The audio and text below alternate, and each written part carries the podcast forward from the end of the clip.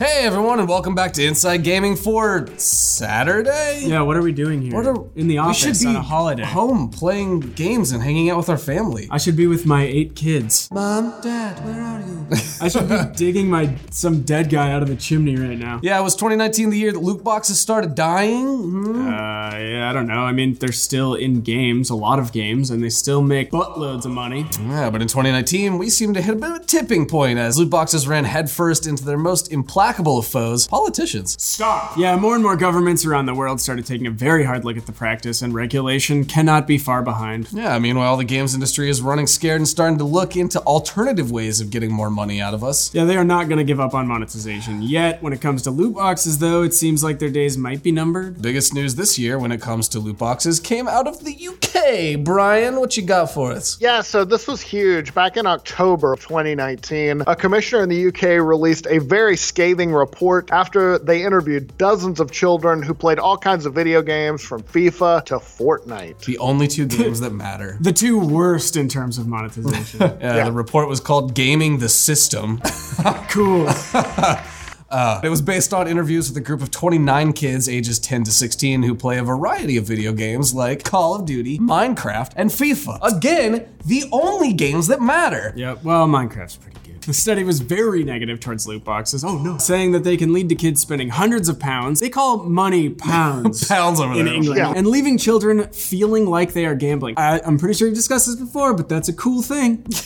Gambling is cool. Almost every kid surveyed said that they spent money on in-game purchases, whether it was on cosmetics in Fortnite or for better players in FIFA's Ultimate Team mode. Yeah, Commissioner made a number of recommendations, like limiting how much players can spend per day and turning off in game spending by default for children. It was also called for games to have a warning label if they have in-game spending, and said that the government should regulate loot boxes as gambling. Yeah, so it went on to say given that gambling is not allowed in children's offline lives, its presence in their online lives requires close attention. If there are concerns around exposure to gambling at an early age offline, then those same concerns should translate into the online world. And it's that G word that could be the death knell for loot boxes. Yeah, it's not just in the UK either. Regulators in Belgium and the Netherlands have also found that loot boxes violate their own gambling laws. Yep, Netherlands banned them after the Dutch Gaming Authority, Oh, not the DGA! The DGA, No, not the DGA! ruled last year that some loot boxes could be classified as gambling, specifically those in FIFA 18, Dota 2, PlayerUnknown's Battlegrounds, and Rocket League. I'm from the DGA. Nobody's that good at soccer. Uh, also in 2018, the Belgium Gaming Commission, what? Not the BGC too? Found that loot boxes were in violation of gambling legislation and ordered them removed from games in that country or risk a fine and prison time. They swing in through your window at night vision gear. We have to take your six-year-old. Gambling! So yeah, the UK would be the biggest country to ban loot boxes, and obviously it could have severe consequences for the practice. It's a much bigger economy, and it's not hard to imagine other countries in Europe following its lead. Games industry has argued that since loot box prizes can't be exchanged for cash, then they don't meet the definition of gambling. What is the definition of gambling exactly? Does it have to be cash? Yeah, it's sort of that's the. I think they're making a very uh, legalistic argument. Well, Yeah. we're not giving you cash for this, so it's not gambling. Sure. Uh, yeah, Brian, the uh, loot. You That was good. Brian, go ahead. Yeah, but the UK report argues that loot box rewards can be cashed out on illegal third party sites, so they do have some value. What's more, it said that even if they're not worth actual money, loot box rewards still are valuable because they help them win games, aka FIFA, like you were saying. You're getting better players, you're going to beat your friends. That has value. Yeah, I mean, as a Saudi prince myself, I don't have time. As the report put it, simply winning the game is enough to persuade some children to spend enormous sums. Gambling laws need updating to reflect the reality of children's experiences with spending money within games. Yeah, and uh, that argument could be what really signaled the end of loot boxes in 2019. It's not just in the UK either. Here in the good old US and A, a senator also called for them to be banned in 2019. Oh, hell yeah, daddy's here and he's ready to f-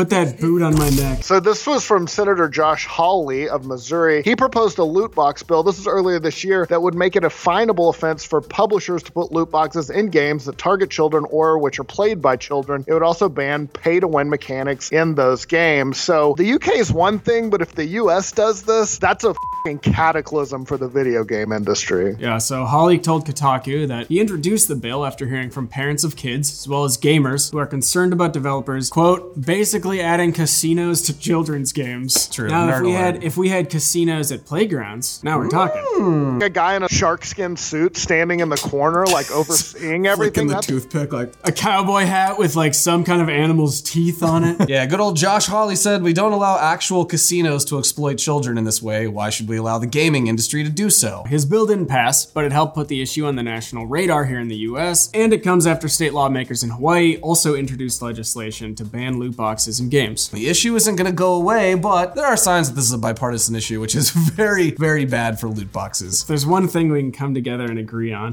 Apparently, it's Oh, loot yeah. boxes. For now, loot boxes continue to make a lot of money for the big publishers like EA, who relies on loot box mechanisms like FIFA Ultimate Team for a major part of their revenue. Hmm, How much revenue are we talking here? Well, I don't have current numbers, but in 2017, and we've used the stat before, it was reported that FIFA's Ultimate Team Mode was worth $800 million annually. That is massive. That's not a side business, that's the main business. One analyst estimated that a third of all EA's annual sales came from loot box related mechanism. Activision Blizzard, it was 18%. Take Two Interactive, which owns Rockstar and 2K, 11%. So loot hmm. boxes are a major, major financial pillar of the video game industry. It's not just the sales of the game themselves, it's how they can monetize you once they get you in there. With all that money comes horror stories of people who spent way too much on them, like the dude who spent $10,000 in FIFA before realizing it's not worth it.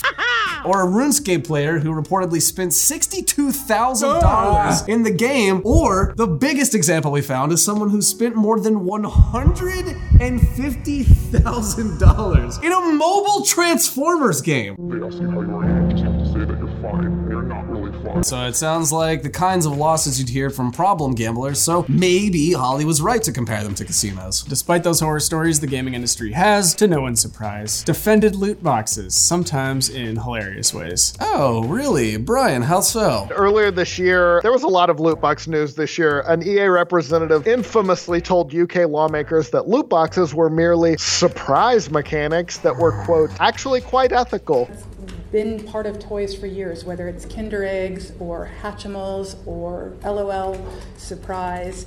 Um, we do think the way that we have implemented these kind of mechanics, and, and FIFA, of course, is our big one, our FIFA Ultimate Team and our packs, is actually Quite ethical and quite fun. I hope that can sleep at night. They probably can on a pile of money, but Oh, I'm still, sure they're that's some shady stuff. Yeah, they even compared them to toys like Kinder Eggs and Hatchimals. Despite loot boxes being quite, Quite ethical, ethical and and quite quite fun, fun. the industry is also quietly backing down on them at least a little bit.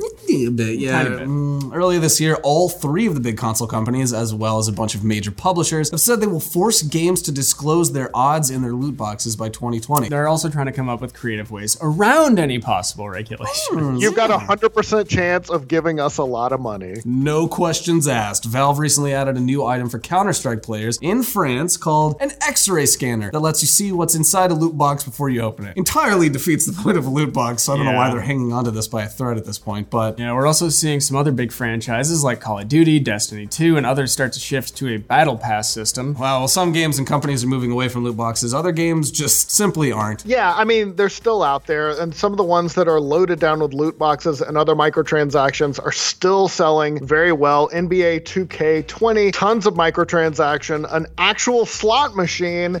It's one of the, it's one of the best-selling games of the year of 2019 here in the U.S. It's got a 95 year old woman in a rascal scooter smoking a Virginia Slim hunched over it. And of course, mobile games remain an overly monetized hellscape where the free to play model reigns supreme. So, yeah, loot boxes aren't dead, at least not yet. Yeah, still though, change does take time, especially when it comes to video games. Yeah, they fly under the radar because lawmakers often don't have a clue about what's going on because a lot of them are too old to even know what a video game is, much less a Honestly, yeah. loot box. But eventually they're gonna hear from angry parents, or their own kids might drop a few thousand bucks on virtual soccer players. then it's a problem. Yeah. and that's what we're starting to see in the US and the UK. While the loot box party is still going on, seems like somebody's called the cops. Yeah, and uh, the gaming industry better watch out, or it might end up suffering the consequences.